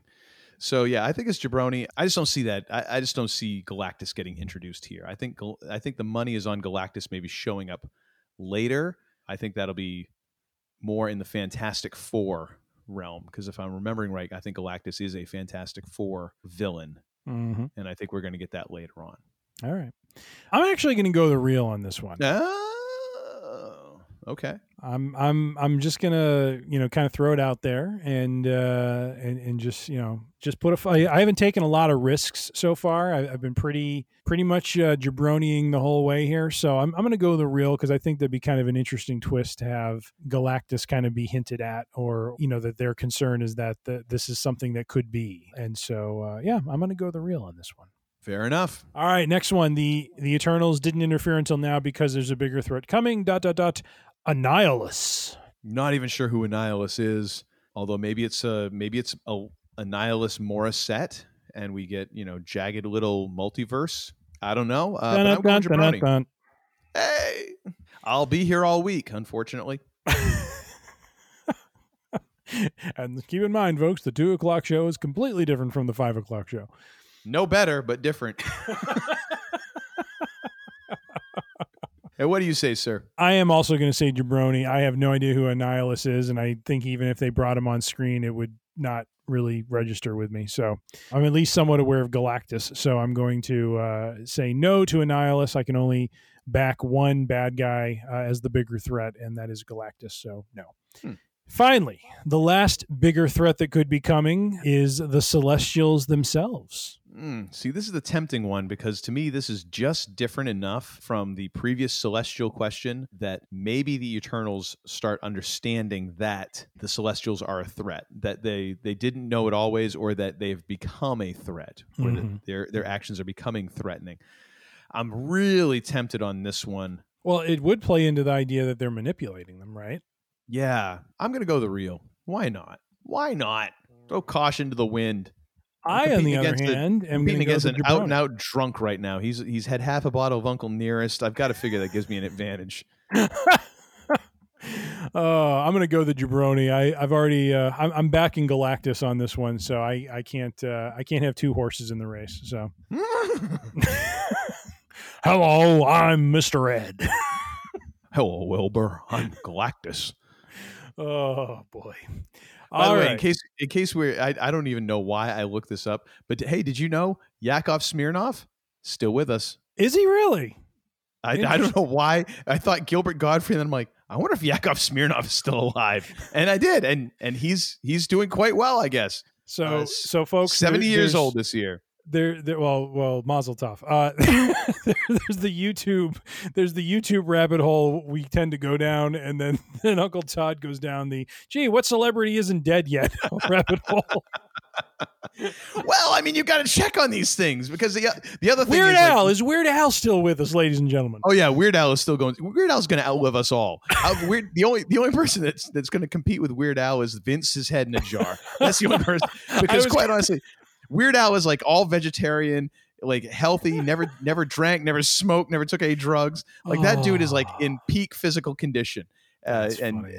You know, it's the rest of us poor suckers who are eating cheeseburgers who are going to die with like fifteen pounds of, you know, undigested meat in our colon, which is going to be a hoot. Um, but damn, hysterical. It tastes good. Uh, but yeah, yeah, but you have to check these things out because the thing is like, because there's so many of like, you know, people who I idolize or who I really enjoyed their, their work growing up and all that who have died in the last, you know, mm-hmm. five, six years. Every time I see that someone's trending on like Twitter or Instagram, I'm like, oh no, what happened? I'm yeah, just like, oh yeah. no, come on. Please just tell me they're getting sued or something. Like, are they, did they kick off? Like, what happened? Yeah. I mean, cause, oh, well, I mean, case in point, Jerry Remy, Boston Red Sox uh, announcer, former Red Sox player, just passed away the other day. I, and I knew he wasn't well, but he's kind of come back so many times that I saw, I started seeing a bunch of pictures. I'm like, oh man. And it's just that you don't even you don't even need the like the official report. You just see a bunch of people posting photos, and you're like, oh no, yeah, yeah, you know. So that's the world that we live in. So yeah, every so often I like to go around and check, like, hey, is this person still alive? This person's still alive. Mm-hmm. Whew, okay, if I see him on Twitter, I don't have to panic for a little bit. Interesting. Maybe it's just me. I don't know. I, I need better hobbies. Really, that's what it's about. A peek into the mind of Uncle Todd. I'm sorry. No reason to apologize. I, th- I think. No, no, there's plenty of reasons to oh, apologize. Gosh. All right, what do we got up next? We're, we're, right. we're nearing the end here. We're on this the home stretch. This one is uh, via inverse. Kang variant Rama Tut will appear. This one's interesting. Uh, another one that is is very interesting, and I like it. And I think it's I think it's a it's just a little too cute, man. It's just a little too cute. I don't think we're going to see Kang in this. I mean, well, actually, if we were going to see anybody in like a brief cameo, maybe. Mm-hmm. I just don't, I don't know if, how distracting that would be. You know what I mean? That's the thing I question. Like, you already have this many characters. You're already trying to set up this epic scope across all these years. Do you really want to drop Kang in there and pull people out of the story? Would it pull people out of the story? Could they do it subtly enough and, and sensically enough that you wouldn't see, oh, what's his name? I can't remember the actor's name. Oh, uh, Jonathan. Um, oh. Jonathan. Yeah, exactly. I know who you're talking about. Yeah, but but that you wouldn't see him and go, and it just totally distracts from everything else. And then that's what people are talking about for like the next few days or whatever.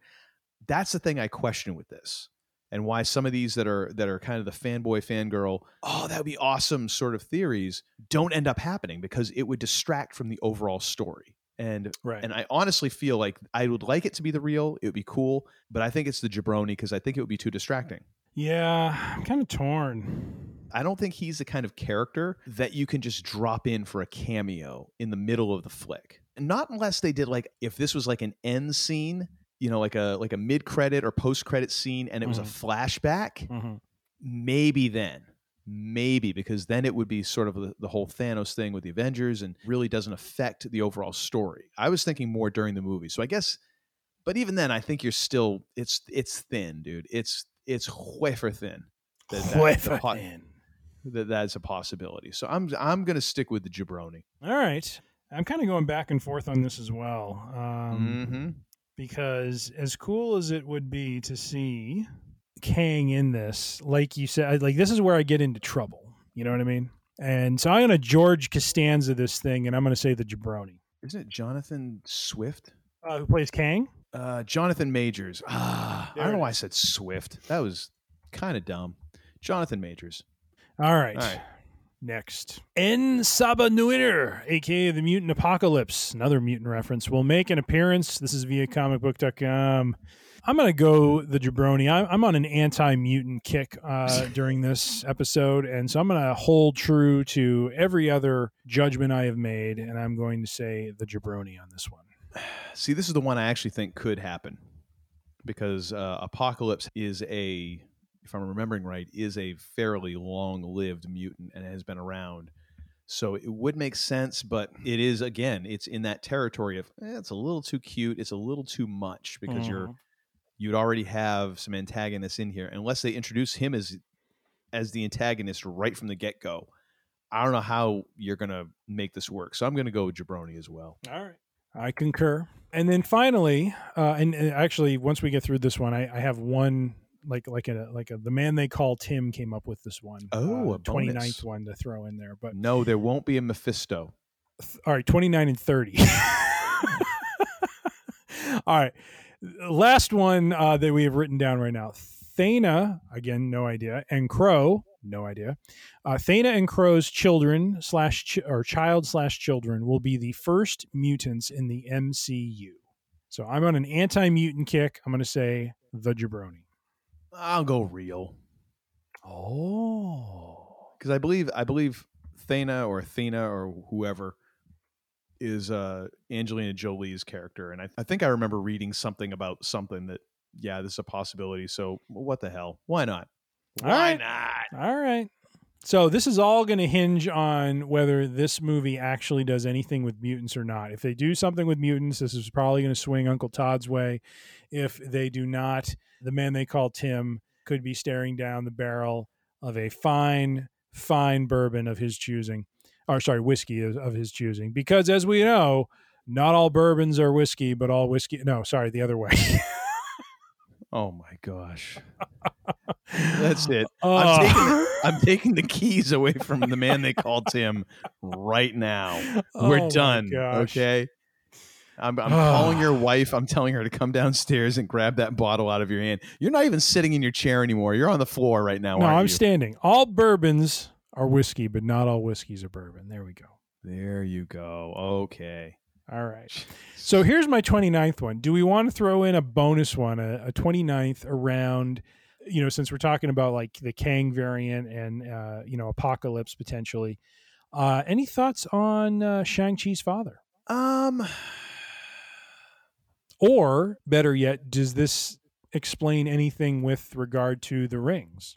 Now that could be a possibility, although I would think that if there's any any chance of that, someone would have had a rumor about it, and I, I didn't I didn't see anything like that. So I mean, I would already be on the side of the Jabroni right there, because ain't nobody sniffed out a whiff of it. Although then again, maybe that means it is the real, because mm-hmm. you know, since most of these rumors end up being complete crap anyways, maybe that's the the thing. Who knows? Who knows? So do you want to add it or just say eh, punt? I'll let you decide, since you're the one who's drunk right now. Go right ahead. I am not. Come on now. Heinz drunk. Oh, stop it. Um, so what do we want to that's call actually, this one? Uh, that's actually a really great song. There's a song by uh, Albert Collins called I Ain't Drunk, I'm Just Drinking. What do you think of that? The Eternals are aware of Shang-Chi's rings and their origin. Okay. I mean, I know your answer will still be the Jabroni, but I just thought. No, I mean... Uh... Again, the fact that that nobody else has picked this up means it is much more likely to be for the real, because all the other theories are crap. So this, this there's a there's a legit chance that us just picking stuff out of thin air is more accurate than some of these well thought out theories. So I'm going to go with the real. Why not? Are you? Yep. Ah, um, I know I wrote it, but I'm actually on the fence. I'm sorry, I got to go George Costanza on this one. Normally, I would say the real. You Boy, totally wouldn't that be something if I one. basically cornered you into a, a you know a one point differential based on this one? Interesting. We'll see. Actually, we'll there's see. a thirtieth one we can throw in, which is Mephisto is the villain. No, no, we're we're not Mephistiating. All right, no, no Mephistiating. No. Well, my friend, we have journeyed through the rumors. Or, or will you be seeing it this weekend? I don't know. It, it's going to depend. I, right. I think there's a decent chance that I might be able to get to it. I'm still. I've. I've. The, then again, I thought I was going to be able to see Dune by now, but circumstances have uh, have worked against me I getting know, to a I theater. Yes. Uh, so I'm. I'm hopeful that maybe I'll get to see one of them. I, I think it'll be more more likely to be the Eternals than Dune, because the All kid right. is definitely definitely more hyped for the Eternals than for Dune. Mm-hmm. However, I, I she actually does seem to be kind of interested in that. She that she seems to be warming up to that. So we'll see. All right. Uh, well, my friend, that is that is it for this version. The Eternals edition of The Real and the Jabroni. Until we calculate later on. And adjudicate. And another thing. Ew! So what do you got for And Another Thing this week, sir? All right. Well, my And Another Thing is a pleasant little uh, series my wife and I have been watching on Netflix that came into some acclaim and some uh, prominence, I think, toward the end of its run uh, in twenty nineteen and twenty twenty. Uh, probably more twenty twenty, where we were all homebound and trying to not lose our minds. Mm-hmm. And that would be uh, the just delightful and hilarious comedy series, uh, Schitt's Creek, starring mm-hmm. uh, Eugene Levy, his son, Dan, Catherine O'Hara, who has uh, starred in many vehicles alongside Eugene Levy. And I need to look up the, the girl, the gal who plays yes. the daughter. I'm sorry. I got to look her up real quick. But geez, I took notes on everything else but that. I'll come back to it. Premise of the show, rich snobby family loses everything, except uh, they happen to own a small town somewhere. We we don't know exactly where. It's it's kind of like The Simpsons. You never really know what state it's in or, or if it's yeah. in Canada or something like that. But the dad apparently buys this small town as a joke for his son. And that is the only thing they have left. Because the government can't, basically they lose all their money due to being swindled out of it with their his business uh, associate or something like that, his accountant. And so they have to move to this small town and basically live in a motel. And so, uh, yeah, so it, it's a very, I mean, so many of these episodes, my wife and I have just been laughing out loud as we're watching it. I mean, it's just, it is very good comedy, very funny stuff. Um, first two seasons are really kind of about them trying to get out of the town, and then it really starts to develop heart toward the end of season two into seasons three through six, where it really starts to go to, and, you know, just a, it's funny, but there is some warmth and some, you know, it's, it's character growth. It's, it's seeing them grow and, and, and kind of grow beyond what they were and, and grow as a family and that sort of thing. And so it's a really funny show, a lot of warmth, a lot of joy, a lot of inclusivity. Uh, just, just really enjoy it a lot. And so, uh, highly recommend it. If you have not seen this show, please do. It is so funny. And Dan Levy is just, I, he is just phenomenal as David. I mean, he is just such a great, great character, and just absolutely love the interactions between him and uh, the, the gal who plays his sister, who I'm trying to look up right now. Um, it is Annie Murphy. Thank you very much, sir, as I babble on and not embarrass myself. So yeah, my And Another Thing, uh, Schitt's Creek on Netflix. Check it out. And how about you, sir? So the funny thing is, we, uh, me and my wife actually just watched the first episode of that the other day. And it is funny, but it's one of those shows that I don't think I, just based on the first episode, I'm not like all in. You got to keep watching it. Well, I'm, I, I think it's mostly me. Like there's some shows that it takes me a little while to get into, and some mm-hmm. that just grab me immediately. And this, this feels to me like one of those ones, like after four or five episodes, I'd be like, oh yes, all yeah. in. Mm-hmm. But after the first episode, I was sort of like, meh, okay. Keep, keep watching. It was, and and the thing is, though, the they did such a great job of jumping you right into the story mm-hmm. in like the opening scene, and just like like everything is just going wrong, and it just throws you right in, and it's great, and it's great, and all of the the main characters of the what is it, the Rose family, yeah, yeah, are are fantastic, and then you start meeting the other, and Chris Elliott. Oh yeah, from work here, which yes. is great. I mean, I, I don't know the last time I even heard from Chris Elliott. I yep. think I the last time I saw him on anything, he was on a couple of random episodes of King of Queens. Yep. You know, and and so that was kind of nice. But yeah, oh, it, it was a it was a it was funny, but it wasn't one of those things that immediately just grabbed me. Okay, give it. But time. I would I would highly recommend giving it. I'm I'm going to try and watch some more, because now I'm I'm I've I've hooked into Netflix, and I've. I found a bunch of stuff that I want to watch, so uh, apparently I'm I'm riding the the Netflix train for a little while. All right, there, there there's an episode in season one where they deal with the sign that you see as you go into the town, mm-hmm. and it's it's hysterical. It, it it is just it is such a funny episode. There there are just so many episodes like that. So I, I could rattle off a few others. There's one in season two where Dan Levy and Catherine O'Hara are doing a um she's trying to teach him how to cook a family recipe, oh, and she yes. doesn't yeah yeah oh yeah, have yeah. you seen that? And she doesn't even know how to do it. And I mean yeah and it's like, fold the cheese in. How do you do that? It's it's like I mean, yes. it's, it's so funny. We were dying I've seen that laughing. clip. Someone sent that to my wife, and I watched oh, it, and I'm gosh. like, okay, that's ridiculous. I probably have to watch this. Oh, good stuff, my friend. Good stuff. Yeah. Anyways, what about you? What is your and another thing? Well, mine also happens to be from uh, the world of Netflix uh, mm. because I'm, like I said, I'm hooked into the Netflix freaking matrix at this point now. They've, they're getting my money. Uh, Time to fly. The main reason that I kind of went in for Netflix is because now there's a couple things I wanted to see, mm-hmm. and uh, Another Life, starring a friend of the show, Katie Sackhoff, mm-hmm. uh, and she uh, she is playing the the lead in this uh, in the second season, as she did in the first. Uh, Nico Breckenridge, uh, astronaut and commander of uh, of an intergalactic spacecraft, and first season for me it's tough because all, all by itself it, it's just a fun kind of sci-fi show, you know, but. The problem being when you have an actor who I really enjoyed her work in one of my all-time favorite things that has ever been on television, it's really hard to see that person in another sci-fi, even though B S G was always kind of uh, what Ron Moore said, it's a, it's a drama that happens to be set in sci-fi. Mm-hmm. This is much more sci-fi, and it's hard, it's hard to not draw comparisons. But once you just kind of if you can kind of sever that that need to make the comparisons, like, oh, this isn't the same as B S G. Of course it's not. Of course it's not. It's not. It's nothing like it. Right. It's right. It's a fun show. It's a fun show, and I'm not saying that there aren't some problems. There's a couple of uh, a couple of the actors that I'm just like, man, how did you get this gig? I, I don't understand. Mm-hmm. I don't understand what the thought process was with casting. It kind of brings things down a little bit. However, I think Katie Sackhoff is is really good in it. I think there's also. There's a couple other actors in there who I really wish I'd done a little research on here and I could look them up.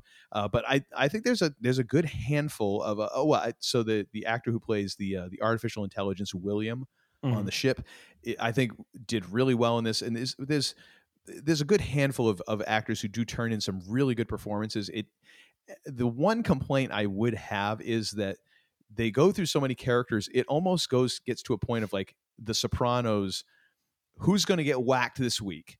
Sort of thing, like when you just start uh, sort yeah. of get into that into that mode of like, okay, who's going to get killed this week? What's going to, you know, that sort of thing.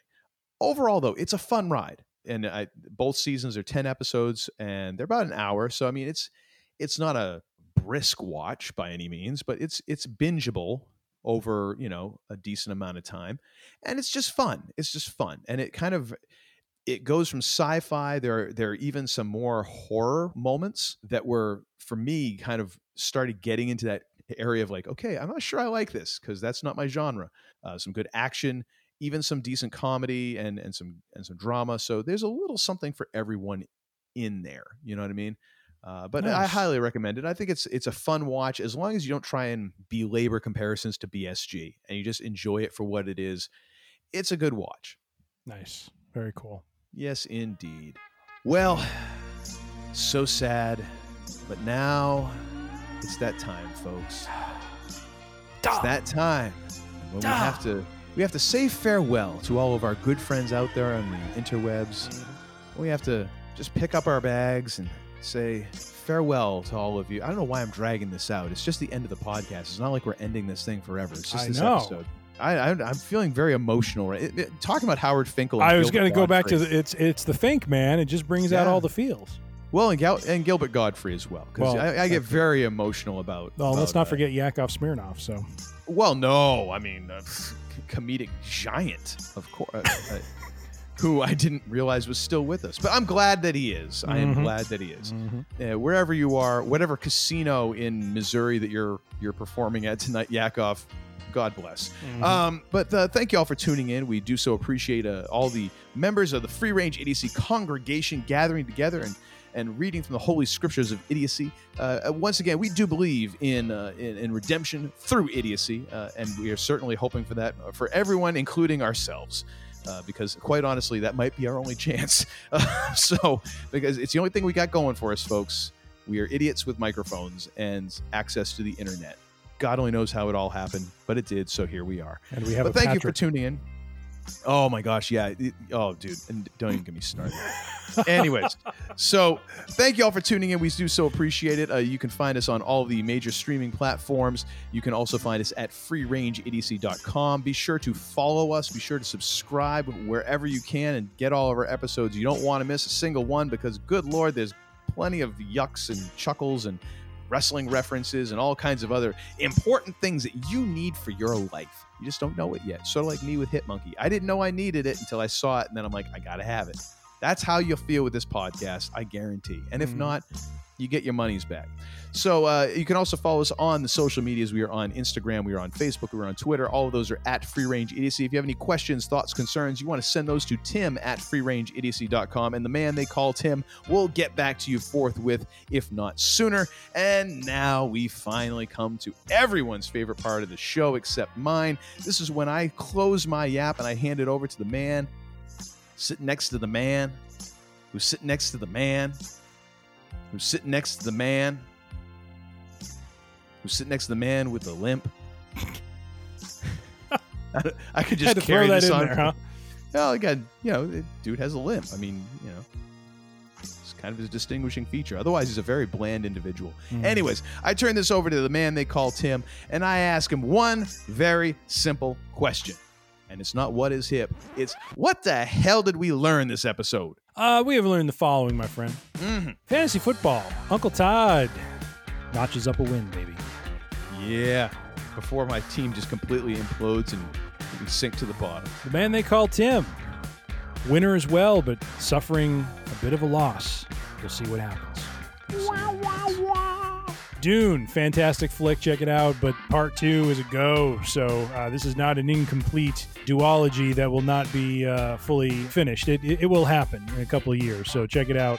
Good stuff, and uh, much, much better version than the prior nineteen eighties version. Duology. Wasn't that a follow-up to Paula Abdul's Vibology? I believe so. Um, Book of Boba Fett. Mm. Oh. Cannot arrive soon enough. I need a good cigar after watching that. Oh, holy moly. Give me more of Book of Boba Fett. It is going to be fantastic. And then the real Ninja Brony, uh, Uncle Todd and the man they call Tim have adjudicated. Uh, we have made our, our selections, and now we are we're going to take it in. We're going to see what this movie is about and report back. And I'm I'm predicting a, a man they call Tim victory finally. I will I will rectify these last two uh, losses and, and find myself. Rectificate. I will rectificate and claim victory. Uh, I would like to drinktificate my winnings from the last Real Jabroni like three months ago. Well, they will arrive at your destinate if you would just be patientate. So, gonna make me haterate. You cut this up. So uh, do check out The Eternals. Looks like a good flick, and Marvel uh, is rarely, if ever, uh, disappointing. So do check it out, and uh, we will come back and tabulate uh, all the results at a future point in time, uh, possibly next episode. With all that being said, uh, mm-hmm. as we always like to kind of close things out, and as Uncle Todd has already touched on, we thank you for the downloads. A lot of, a lot of downloads this week, and very much appreciate it. But as we like to close, uh, be safe, be healthy, be kind, be good to one another. And, uh, you know, it's it's been one of those weeks, and uh, we always need to keep the bourbon budget uh, funded. So please, uh, to save a few pennies and uh, to help Uncle Todd and the man they call Tim out, please, would you hit the lights on the way out? It's like I took the wrong week to quit drinking. Damn! The smell of your corn liquor or brewing is going to drive poor Miss Jaja right out of her mind. I beg your pardon, what did you say? What are you doing here? Well, according to the two D cups on your watch, it's dinner time. You got dinner time money? I'm just joking. I'm just joking. You know, your credit's good with me. You're such a disappointing pair. I prayed so hard for you. Get out. And don't come back until you've redeemed yourselves. So say we all. So say we all.